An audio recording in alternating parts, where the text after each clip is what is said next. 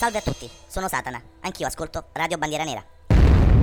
Un saluto a tutti e ben ritrovati su Radio Bandiera Nera. Questa nuova puntata del progetto Dharma è dedicata ad uno dei miei film preferiti di sempre, che, nel caso non lo conosciate, vi farò scoprire e, nel caso l'abbiate visto, vi farò ripercorrere, come sempre, tra aneddoti e curiosità e delle relazioni pericolose che stiamo parlando. Pellicola del 1988. 88, che anno magico ragazzi, e devo dire che, nonostante siano passati quasi 35 anni, non risente assolutamente del tempo trascorso e non ha nulla da invidiare alle produzioni più recenti. Dietro alla macchina da presa troviamo Steven Freer, regista inglese che più tardi dirigerà Mary Riley, che era ispirato allo strano caso del dottor Jekyll e Mr. Hyde e che vedeva come protagonista John Malkovich, lo stesso Malkovich che, come vedremo, nelle relazioni pericolose ha avuto un ruolo di estremo rilievo.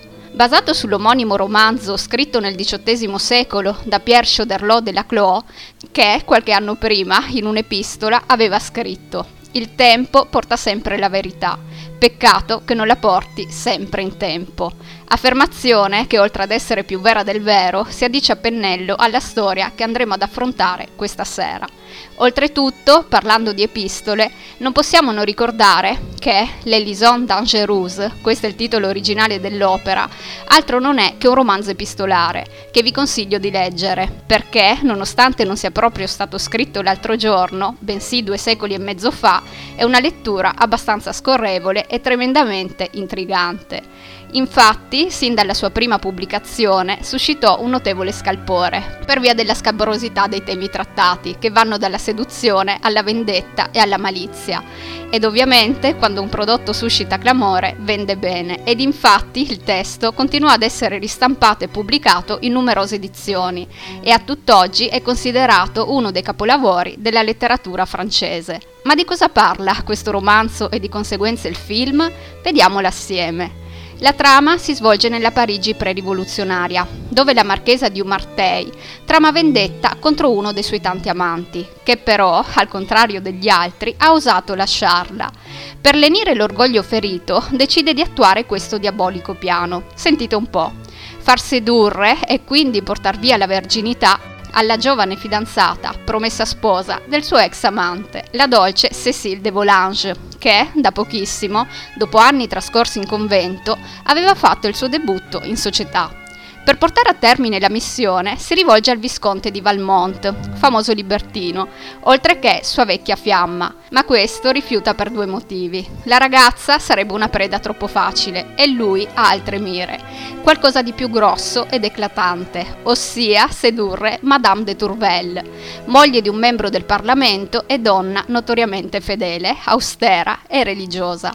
Marie, questo è il nome della de Tourvel, è al momento ospite della zia di Valmont e quindi, effettivamente, le occasioni per sedurla non mancherebbero. Incredula dell'arroganza dell'amico, la marchesa di Umartei scuote la testa. Divertita e certa che mai e poi mai una missione del genere potrebbe andare in porto e proprio per questo motivo decide di alzare la posta in gioco, sfidando il Visconte. Se riuscirà nell'intento e oltre a questo fornire prove scritte dell'accaduto, anche lei finirà col concedersi a lui carnalmente. Valmont, che non rifiuta mai una sfida, accetta, ma la de Tourvel si dimostra un osso duro, respingendo qualsiasi tipo di corteggiamento. Ad un certo punto, ottenuto con uno stratagemma l'accesso alla corrispondenza privata della donna, scopre che la madre di Cécile de Volange, la promessa sposa dell'uomo di cui si voleva vendicare la marchesa, aveva messo in guardia Marie de Tourvel Tourvel screditandolo, ossia dicendole che era un individuo perverso e totalmente inaffidabile. Il visconte, folle di rabbia, a questo punto decide di rendere alla donna pan per focaccia e, per la gioia della marchesa di Umartei, sedurre Cécile, non desistendo ovviamente dall'intenzione di sedurre anche la de Tourvel.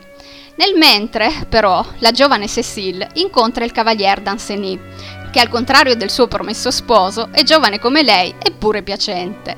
Il ragazzo diviene suo insegnante di musica ed inevitabilmente i due finiscono con l'innamorarsi, ma ecco che, sempre con un altro stratagemma, era furbo Valmont, il visconte riesce ad intrufolarsi nella camera da letto della ragazza e rubarne così la verginità. Cecile è affranta e, fingendosi malata, trascorre le giornate chiusa nella sua stanza, rifiutandosi di parlare con chiunque, sino a quando a trovarla non arriva un'amica della madre, la marchesa di Umartei, di cui la giovane, molto ingenuamente, provando un misto di rispetto, stima ed anche affetto, si fida. Le racconta quindi quanto accaduto. E, con grande sorpresa, si sente rispondere che invece di dolersi dovrebbe accogliere con gioia gli approcci di Valmont, in quanto, così facendo, non solo imparerebbe quelle arti amatorie che un domani il suo promesso sposo sicuramente apprezzerebbe, ma soprattutto nel mentre, una volta iniziati ad esplorare, a comprendere e ad apprezzare i piaceri della carne, lei stessa sarebbe stata la prima a goderne. Detto fatto, di giorno Cécile viene timidamente corteggiata da Danceny, che, credendola casta e pura, la rispetta, anche perché alla fine della fiera la giovane era comunque promessa sposa di un altro. Sia come sia, la nostra, di notte, si butta, in maniera sempre più sfacciata ed intraprendente, tra le braccia di Valmont. Ed in tutto questo delirio di intrecci amorosi, come se non bastasse, la marchesa di Umartei, perfida fino al midollo, alla faccia della povera Cécile, riesce a portarsi a letto il cavalier Danceny, iniziando con lui una relazione segreta. Ma torniamo a Valmont, che, incredibilmente, contro ogni aspettativa, riesce a conquistare il cuore ed anche il corpo di Madame de Tourvel. Ma, e c'è un ma, un ma non da poco, lui, che è sempre stato sprezzante dei sentimenti, un libertino che mai e poi mai avrebbe anche solo pensato di potersi legare per tutta la vita ad una donna, finisce con l'innamorarsi.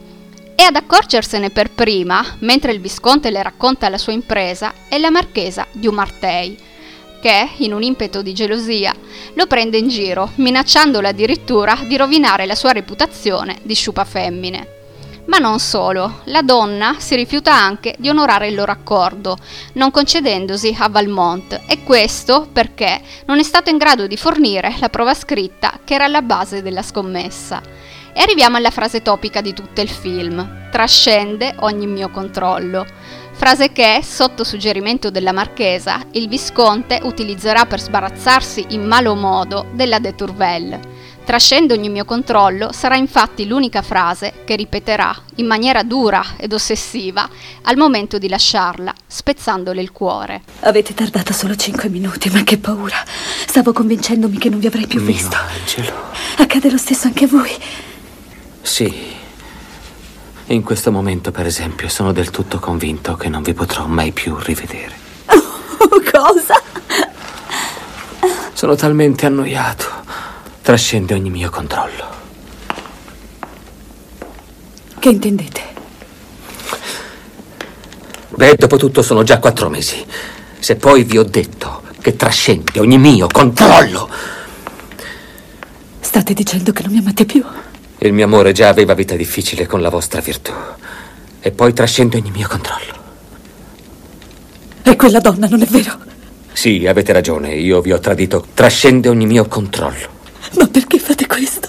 Un'altra donna, una donna che io adoro. E temo stia esigendo che io faccia a meno di voi. Trascende ogni mio controllo. Bugiardo! Bugiardo! Vero, avete ragione, sono un bugiardo. È come la vostra fedeltà, è un fatto naturale, è una realtà più o meno irritante. Ma certo trascende ogni mio controllo. Mettete! Non continuate a dire cose! Scusate, trascende il mio controllo. Perché non vi trovate un altro amante? O quello che volete. Trascende ogni mio controllo. Ma volete uccidermi?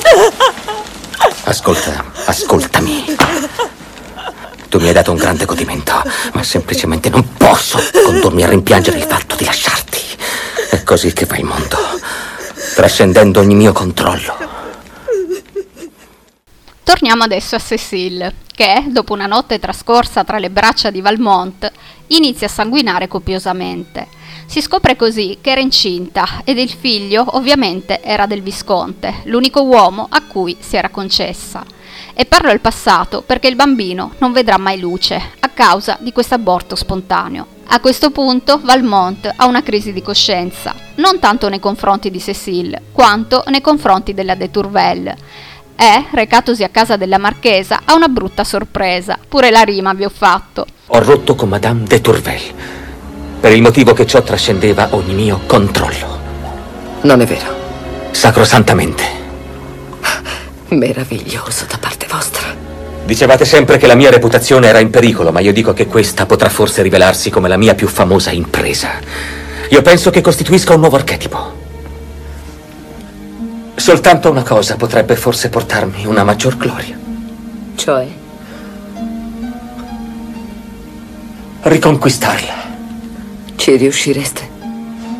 Non vedo perché no. Ve lo dico io perché no. Perché quando una donna mira al cuore di un'altra raramente lo manca. E la ferita è invariabilmente fatale. Ah, è così. Oh sì. Sono incline anch'io a vederlo come uno dei miei più grandi trionfi. Non c'è niente che esalti tanto una donna quanto una vittoria su un'altra donna. Solo che vedete la mia vittoria non è stata su di lei. Lo è stata, che volete dire? È stata su di voi. Amavate quella donna, Visconte. Per di più l'amate ancora. E disperatamente. Se non ve ne foste tanto vergognato, come avreste fatto a trattarla così malvagiamente? Non potevate sopportare neanche la vaga possibilità di essere deriso. E questo ha provato qualcosa che ho sempre immaginato. Che la vanità e la felicità sono incompatibili. Quale che sia o che non sia la verità di queste speculazioni di ordine filosofico, resta comunque il fatto che adesso tocca a voi fare un sacrificio! Ma davvero? Danseny se ne deve andare! Dove? Io ho avuto fin troppa pazienza con quel vostro cecisbeo, ma quando basta, basta! Una ragione per cui non mi sono risposata, nonostante una serie sconcertante di offerte, è la determinazione di mai, mai più ricevere degli ordini! E pertanto io vi esorto ad adottare un tono meno maritale di voce. Dovrò riuscire a esprimermi in modo più esplicito. Sono venuto a passare qui la notte e non la prenderò tanto tranquillamente se sarò allontanato. Ora basta, Visconte. Avete veramente ragione, basta. Andiamo di sopra? Andiamo. Cosa? Andiamo di sopra. Sempre che non preferiate questo, se ho buona memoria, alquanto martirizzante sofà. Credo sia ora che ve ne andiate. No, io non credo. Abbiamo fatto un accordo con precisi termini. Io non credo proprio di potermi permettere che ci si approfitti di me per un momento di più. Ricordate che in questo io sono più brava di voi. Può darsi, ma sono sempre i migliori nuotatori ad annegare. Allora, sì o no? Dipende da voi, è chiaro. Io semplicemente mi limiterò a puntualizzare che un no sarà considerato come una dichiarazione di guerra.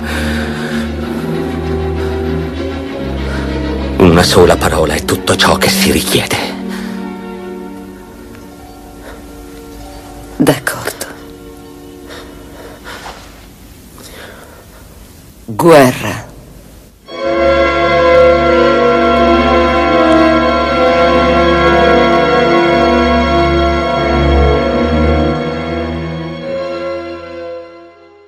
Valmont si rende finalmente conto di essersi innamorato, ma è troppo tardi, perché la de Tourvel, distrutta e sopraffatta sia dal dolore sia dalla vergogna, si è ritirata in un monastero e rifiuta di vedere chiunque, men che meno lui.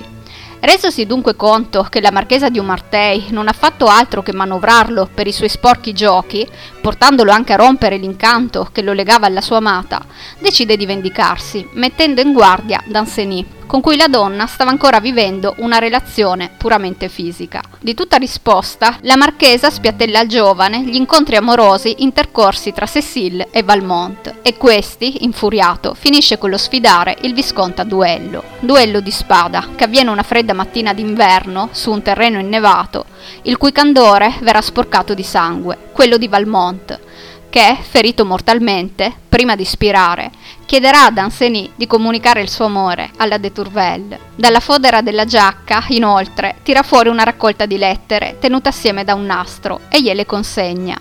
Si tratta delle lettere inviategli dalla Dieu Martei, che il giovane finirà col rendere pubbliche, svergognando così la perfida marchesa e le sue malefatte. Danceny, inoltre, si reca da Marie de Tourvel e la trova a letto distesa, in punto di morte. La donna, infatti, non essendo riuscita a reggere il peso del dolore, si è ammalata gravemente. Chiuderà gli occhi per sempre, in pace, dopo aver sentito, per bocca di Danceny, le parole d'amore del suo Valmont. Cécile, invece, la cui reputazione era ormai definitivamente rovinata, decide di ritirarsi in convento. Nel mentre, la marchesa di Umartei è invisa a tutta Parigi e, fischiata e umiliata all'opera, fugge in disgrazia. Nell'ultima scena la vediamo sola, riflessa in uno specchio, mentre si strucca, liberandosi da uno spesso strato di cerone, in un'immagine che è straordinaria e dolorosissima allo stesso tempo oltre che un primo piano da antologia della storia del cinema. E come se non bastasse, Pierre Choderlos de Laclos, l'autore del libro, ci va giù ancora più pesante, in quanto, questo nel film non si vede, nel romanzo la marchesa, dopo essere stata bandita dalla corte, contrae il baiolo, che, come punizione per tutti i suoi crimini, la lascerà sfigurata. Che dire, la marchesa di Umartei è senza ombra di dubbio una donna intelligente, sicuramente spietata e calcolatrice, fredda, ma anche animata da una passione ardente che finirà col consumarla, quella della carne, della seduzione e del piacere. E questo, nonostante non sia un personaggio propriamente positivo, la rende uno dei più affascinanti dell'opera. Il suo libertinaggio non deve essere visto come un semplice gioco, bensì come un mezzo per esercitare il suo potere. Odia l'amore, perché a suo dire rende schiavi e qualsiasi gesto, anche il più piccolo, viene calcolato in una sorta di puro macchiavellismo. Tutte queste cose risultano palesi più nel libro che nel film.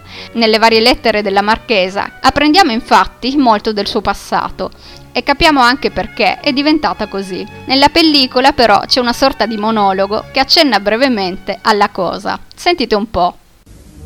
Quando feci l'ingresso in società avevo 15 anni. E io già sapevo che il ruolo a cui ero condannata, vale a dire stare zitta e obbedire ciecamente, mi dava l'opportunità ideale di ascoltare e di osservare. Non quello che mi dicevano, che non era di alcun interesse, ma tutto quello che la gente cercava di nascondere. Ed ho esercitato il distacco. Imparai a sembrare allegra mentre sotto la tavola mi piantavo una forchetta nel palmo della mano. E finì per diventare una virtuosa nell'inganno. Non era il piacere che cercavo, era la conoscenza. E consultavo i più rigidi moralisti per la scienza dell'apparire, i filosofi per sapere cosa pensare e i romanzieri per capire come cavarmela. E alla fine io ho distillato il tutto in un principio meravigliosamente semplice vincere o morire. È una figura che si ama o si odia un po' come Jeanne de Lamotte, di cui vi ho parlato nel corso della puntata dedicata a Lady Oscar, puntata che, come sempre vi ricordo, potete recuperare tra i podcast della radio. Ad interpretare la marchesa di Umartei è stata Glenn Close, che all'epoca aveva da poco compiuto 40 anni, era quindi mia coetanea. A guardarla però sembra più adulta. Vabbè, a parte questo, l'attrice era reduce da un grosso successo. L'anno prima di girare Le relazioni pericolose, aveva infatti vestito i panni di uno dei personaggi personaggi più iconici della sua carriera, la stalker, perché questo era alla fine, di Attrazione Fatale, film thriller che sicuramente conoscete, il cui protagonista maschile è Michael Douglas. Pensate che, grazie a quel ruolo, la Close finì nella classifica dei personaggi più perfidi della storia del cinema. Quella pellicola fu veramente un trionfo e lei ottenne moltissime critiche positive, nonché svariati premi e riconoscimenti come miglior attrice. E detto ciò, sappiate che ottenere la parte le fu tutt'altro che facile, poiché il regista non la considerava abbastanza bella e sensuale, tanto che le sconsigliò persino di presentarsi al provino. Lei invece, che secondo me deve essere un tipino abbastanza tosto, ci andò. E la sua recitazione fu talmente impressionante che il regista dovette ricredersi, scritturandola seduta stante. Quindi, già prima di immergersi nella figura della marchesa di Umartei, alle spalle aveva un personaggio negativo, o cattivo, chiamatelo come volete, di tutto rispetto. E la sua interpretazione in Le relazioni pericolose sarà a dir poco memorabile, tanto che, oltre a numerosi elogi, le porterà anche una candidatura all'Oscar come miglior attrice.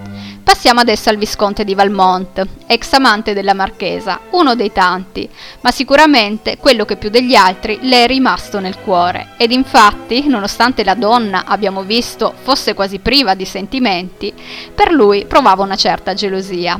Anzi, a dirla tutta, è proprio il suo amore per lui che la spinge a metterlo continuamente alla prova affinché le dimostri che è e rimarrà per sempre la sua preferita. Un gioco pericoloso, questo, che sfocerà nel tragico epilogo che abbiamo visto. C'è un dialogo nel film che spiega molto bene i sentimenti che la marchesa nutre nei confronti di Valmont. Questo, ve lo faccio ascoltare. Io vi volevo ancora prima di conoscervi. Lo esigeva la mia presunzione. Poi quando cominciaste ad inseguirmi, io vi volevo da morire. La sola volta mi sono sentita dominata dal mio desiderio. Non solo ex amanti, i due continuano ad essere complici, sono particolarmente attraenti e conducono una vita licenziosa. Di quella di Valmont si sa poco, se non che sia un seduttore eccezionale, un libertino che disprezza il mondo in generale ed incredibilmente abile nel creare strategie complesse, trucchi e trucchetti per conquistare le donne con uno scopo puramente narcisistico, dimostrando così a se stesso di essere migliore degli altri uomini. Ad interpretare Valmont è stato John Malkovich, che all'epoca delle riprese era poco più che trentenne e che finì con l'innamorarsi perdutamente di Michelle Pfeiffer, Marie de Tourvel, con la quale iniziò una relazione che lo portò a divorziare dalla moglie. Pensate un po'. Ed in proposito mi viene in mente una foto scattata dietro le quinte, in cui si vedono i due ancora in costume. Lui le bisbiglia qualcosa e lei ride. Ride proprio di gusto, si sta sbellicando. Un'immagine che ho postato spesso anche su Facebook con questa didascalia. Falla ridere, sarà tua. E vi assicuro che non c'è nulla di più vero. Comunque, la scelta di John Malkovich per il ruolo si è rivelata una decisione controversa che ha diviso non poco i critici. Per quanto mi riguarda, nonostante lo shock iniziale di vederlo tutto imparruccato, direi che è stato semplicemente perfetto e quando penso al Visconte è il suo volto che mi viene subito in mente e non di certo, ad esempio, quello di Colin Firth, che l'anno dopo lo interpretò nel film Valmont. C'è poco da fare. Malkovich riesce a donare al personaggio un fascino diabolico e perverso che piace e mi stupisco che al contrario delle sue colleghe per il ruolo non abbia ricevuto alcuna candidatura all'Oscar. E dico colleghe perché oltre a Glenn Close a ricevere una candidatura come miglior attrice fu anche Michelle Pfeiffer che, come accennavo prima, nelle relazioni pericolose interpreta Marie de Tourvel, donna virtuosa e fedele, almeno fino a quando non incontra il Visconte che le farà perdere completamente la testa. Non subito però, perché come vi ho detto prima lo farà faticare un bel po'. Comunque, Michelle Pfeiffer, all'epoca nemmeno trentenne, era già nota al grande pubblico per aver recitato accanto ad Al Pacino, in Scarface. La ricorderete sicuramente tutti nel ruolo di Elvira, l'amante di Tony Montana, Al Pacino e nel caso non l'abbiate visto, recuperatelo perché è un altro capolavoro. Oltre che in Scarface, la Pfeiffer si era inoltre distinta nella fiaba fantasy, altro filmone a cui prima o poi dedicherò una bella puntata, Lady Hawk, e anche in Le streghe di Eastwick, accanto a Jack Nicholson, Cher e Susan Sarandon. Meno conosciuta, invece, era Uma Thurman, la giovane ed inesperta, inesperta fino a quando non incontra Valmont, Cécile de Volange, promessa sposa di un nobile, molto più vecchio di lei, come era usanza nel tempo, e che, udite udite, non aveva mai visto. Nel libro, che ricorda un romanzo epistolare, per terrorizzarlo un pochino, la marchesa di Umartei le scrive il tuo futuro marito è un uomo ricco, un colonnello, buono ma severo e vecchio. E giusto per calcare ancora la mano, specifica. Ha infatti 36 anni. Calcolate che Cecile ne aveva una ventina di meno e non farà una bella fine, perché come abbiamo visto, dopo aver abortito ed essere stata svergognata, sarà costretta a trascorrere il resto della sua vita in un convento. La Turman in questo film era veramente agli esordi, Prima aveva preso parte a due pellicole di poco conto e, ai giornalisti, rivelò di aver provato vergogna nelle scene di nudo, perché ve ne sono un paio quando si ritrova a letto con Valmont. Una, in particolare, in cui sfoggia un seno da urlo. Calcolate che all'epoca era veramente giovanissima, appena diciottenne, e ammaliò sia la critica sia il pubblico, eppure Malkovich, che di lei disse non c'è nulla di adolescente in lei. Credo veramente di non aver mai incontrato nessuno come lei a quell'età. È incredibilmente intelligente ed equilibrata, ma c'è anche qualcos'altro, ha la capacità di stregare. Detta così, viene quasi da meravigliarsi che, invece della Pfeiffer, non si sia innamorato di lei. Comunque, parlando di altre foto scattate dietro le quinte, sappiate che ce n'è una bellissima, in bianco e nero, in cui la Turman, in piedi, aspira una boccata da una sigaretta che le viene porta da Malkovich, che è comodamente sdraiato sul corrimano di una scala, uno di quei corrimano di marmo belli larghi, ed entrambi gli attori sono in costume di scena. Prima di passare al prossimo ed ultimo personaggio, vi dico ancora due cose. Per il ruolo di Cecile fece un'audizione anche Drew Barrymore, che però fu scartata. A rifiutare la parte fu invece Sarah Jessica Parker, adesso nota più per essere stata la Carrie Bradshaw di Sex and the City. In realtà, prima della serie prodotta da HBO, aveva preso parte a diverse pellicole, tra cui Footloose, altro filmone anni 80, dove interpretava la fidanzata del miglior amico del protagonista. Filmone che, ai pochi, spero veramente pochi che non sappiano di cosa io stia parlando, consiglio di recuperare immediatamente. Ma torniamo alle relazioni pericolose, arrivando infine al Cavalier d'Anceny, membro dell'Ordine dei Cavalieri di Malta, particolare questo che veniamo a sapere dal libro. Innamorato perdutamente della dolce Cécile, di cui è maestro di musica e con cui porta avanti una relazione casta, vive contestualmente una storia dissoluta con la marchesa, di cui finirà col rendere pubbliche le malefatte, dopo aver ferito mortalmente Valmont nel corso di un duello. E dopo, Pierre Choderlos della Cloci racconta, che, questo nel film non si vede, inorridito dalla manipolazione di cui era stato vittima, decide di lasciare per sempre Parigi e rifugiarsi a Malta, casa madre del suo ordine di appartenenza, e pronunciare lì i voti religiosi. Nella parte di Danceny troviamo Keanu Reeves, che l'anno prima aveva suscitato l'attenzione della critica grazie al film thriller I ragazzi del fiume, pur avendo già preso parte ad altre pellicole in piccoli ruoli. Raggiungerà però il successo negli anni 90 con Point Break e da lì sarà tutto un susseguirsi a livello professionale di grosse soddisfazioni. Acclamato non solo per la sua bravura, ad essere messa in risalto spesso è stata anche la sua bellezza ed infatti è finito nella classifica degli attori più sexy di sempre per ben due volte, sia in quella stilata dal periodico statunitense People, sia in quella stilata dalla rivista inglese Empire. Come al solito chiudo la puntata con qualche piccola curiosità. Le relazioni pericolose è stato il primo adattamento cinematografico del romanzo di Choderlos de la Clos e la sceneggiatura si basava sulla versione teatrale curata da Christopher Hampton, lo stesso Hampton che scrisse i dialoghi del film e che in seguito, qualche anno dopo, si troverà nuovamente a lavorare sia con il regista Stephen Freer sia con John Malkovich nella pellicola Mary Riley che vi ho nominato ad inizio puntata. Come dire, squadra che vince non si cambia, seppur questo film non raggiunga di certo i livelli delle relazioni pericolose. Come abbiamo visto, la trama si compie a Parigi, ma le riprese si sono svolte volte in diversi castelli dell'Île-de-France e, per una delle scene finali, quella in cui la marchesa viene sonoramente fischiata, si è deciso di fare tappa in un piccolo teatro situato nei pressi della reggia di Versailles. Nel corso di questa sera vi ho nominato più volte gli Oscar, ma quanti ne ha vinti il film? Ne ha vinti tre, ossia quello per la migliore sceneggiatura, per la felicità di Christopher Hampton, di cui vi ho parlato un attimo fa, migliore direzione artistica e, giustamente, perché erano veramente meravigliosi, la pellicola si guadagnò anche un Oscar per i migliori costumi.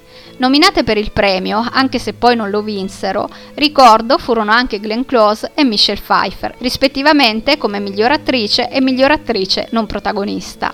E, inoltre, Le relazioni pericolose ottenne altre due candidature, una come miglior film, che però poi venne vinto da Rain Man, L'uomo della pioggia, quello con Tom Cruise e Dustin Hoffman, e l'altra, l'altra candidatura ottenuta, fu quella per la migliore colonna sonora, composta dal britannico George Fenton.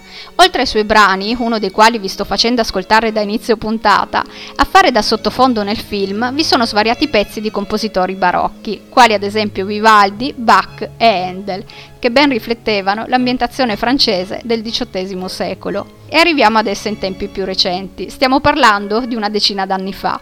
Sentite un po' cosa successe a Parigi. Quello che sto per leggervi adesso è un articolo apparso su un quotidiano francese. Il mondo è in continua evoluzione, ma la natura umana è sempre la stessa. Al tempo di Chauderlot de la Clos era attraverso le lettere che ci si scambiava parole d'amore. Poi è arrivato il telefono e gli amanti hanno smesso di scriversi. Oggi però, tra internet, sms e social network, nelle relazioni romantiche si è verificato un importante ritorno alla parola scritta. Ed è così che, soprattutto i giovani, comunicano tra loro. E John Malkovich ha scelto di portare in scena una storia completamente nuova. Su un palco spoglio si ripresenteranno davanti ai nostri occhi i mitici personaggi di Chauderlot de la Clos, in jeans e scarpe da ginnastica, qualcuno in giacca e cravatta, e non mancheranno parrucche, corsetti, palmari e tablet, che ricreeranno le molteplici trame dell'opera Le relazioni pericolose. Malkovich ha voluto che il cast fosse composto da attori ancora agli inizi della carriera, esattamente come all'epoca erano lui ed i suoi colleghi. Così, più di 300 studenti di conservatori e corsi di recitazione gli sono stati presentati in audizioni che si sono protratte per giorni e siamo certi che i novelli Valmont, de Tourvel, Dumartey, Volange, ossia Cécile, e Danceny non mancheranno di sedurre sia la generazione Facebook che i fedeli della tradizione, perché la forza dello spettacolo, più che modernizzarlo, vuole essere rendere il soggetto senza tempo. Lo spettacolo ottenne un successo clamoroso, tanto che i critici parigini lo definirono un piccolo miracolo. E, pensate, fece qualche tappa persino oltreoceano, arrivando nei teatri di Washington DC e dal teatro torniamo nuovamente al cinema, perché oltre al Valmont interpretato da Colin Firth, a cui ho fatto un breve riferimento nel corso di questa sera, delle vicende narrate da Chauderlot della Clos si è avuta, a fine anni 90, un'altra rivisitazione. Mi sto riferendo a Cruel Intention, che trasferisce l'ambientazione dalla Francia del XVIII secolo ad un collegio della moderna società newyorkese e che ha tra i protagonisti Sarah Michelle Gellar, conosciuta più per il suo ruolo di Buffy l'ammazza vampiri, e Reese Witherspoon, all'epoca reduce dal successo di Pleasantville. Altro bel film che vi consiglio, al contrario di Cruel Intention, che boccio completamente e vi ho nominato solo per onor di cronaca. Quindi, nel caso non abbiate ancora visto le relazioni pericolose, rimediate subito e lasciate stare questo orribile remake. Un altro rifacimento meno noto si è avuto agli inizi degli anni 2000, in Corea del Sud. Il film, intitolato Untold Scandal, si svolge nella Corea del tardo XVIII secolo ed è quindi in costume. Costumi che anche in questo caso, come nelle relazioni pericolose, sono straordinari. Abbiamo kimono veramente meravigliosi. Pensate che questo film sudcoreano, in patria, ha ottenuto un successo strepitoso, divenendo la terza pellicola con il maggior incasso di sempre. Cos'altro? Nel corso di questa sera vi ho parlato della marchesa di Umartey, ma in realtà la pronuncia corretta francese è Mertoye, solo che io sono voluta restare quanto più fedele al film, in cui il nome è pronunciato una volta sola, alla fine, da un Valmont morente, così, di Umartey. Ultime due curiosità che riguardano anche me. La prima si collega al nome Marie de Tourvel, che chi mi conosce sa utilizzo da sempre su Facebook e questo vi fa capire quanto io sia legata a questo film e quanto mi piaccia non solo Marie, ma anche e soprattutto Valmont. E infine questa pellicola mi è molto cara, anche perché mi ricorda mia nonna, che adesso non c'è più e che ha vissuto metà della sua vita in America. Delle relazioni pericolose aveva infatti una videocassetta, non di quelle comprate, adesso è il DVD, ma quella volta, vi sto parlando di metà anni 90, aveva una videocassetta registrata dalla televisione. Probabilmente ricorderete anche voi gli scatti per stoppare quando c'era la pubblicità e pigiare nuovamente il tasto rec quando questa finiva. Comunque, chiusa parentesi, e torniamo alla nonna. Durante uno dei suoi rari rientri in Italia, un pomeriggio le ho detto perché non ci guardiamo un film? Un film a caso, ovviamente. In realtà era una scusa per rivedere per la centesima volta una storia di cui ormai veramente conoscevo e ancora conosco i dialoghi a memoria. Il nastro della videocassetta era praticamente consumato e ricordo che a mia nonna le relazioni pericolose piacque tantissimo e mentre lo guardava commentava pure, lanciando insulti pesantissimi alla marchesa. Fantastico. E per questa sera è veramente tutto. Prima di salutarvi sul motivo principale della colonna sonora delle relazioni pericolose, come sempre vi ricordo che potete mettervi in contatto con me tramite la pagina Instagram, che è scritta tutta in minuscolo, progetto-basso dharma-basso rbn, pagina che vi consiglio comunque di seguire per rimanere costantemente aggiornati sulle prossime nuove trasmissioni. Nel caso voleste scrivermi per lasciarmi le vostre impressioni su questa puntata, ditemi pure chi era il vostro personaggio preferito e se magari avete letto il libro. Mi raccomando, più d'arma e meno dramma, nel mentre continuate ad ascoltare Radio Bandiera Nera, la nostra radio. Un bacione e a presto.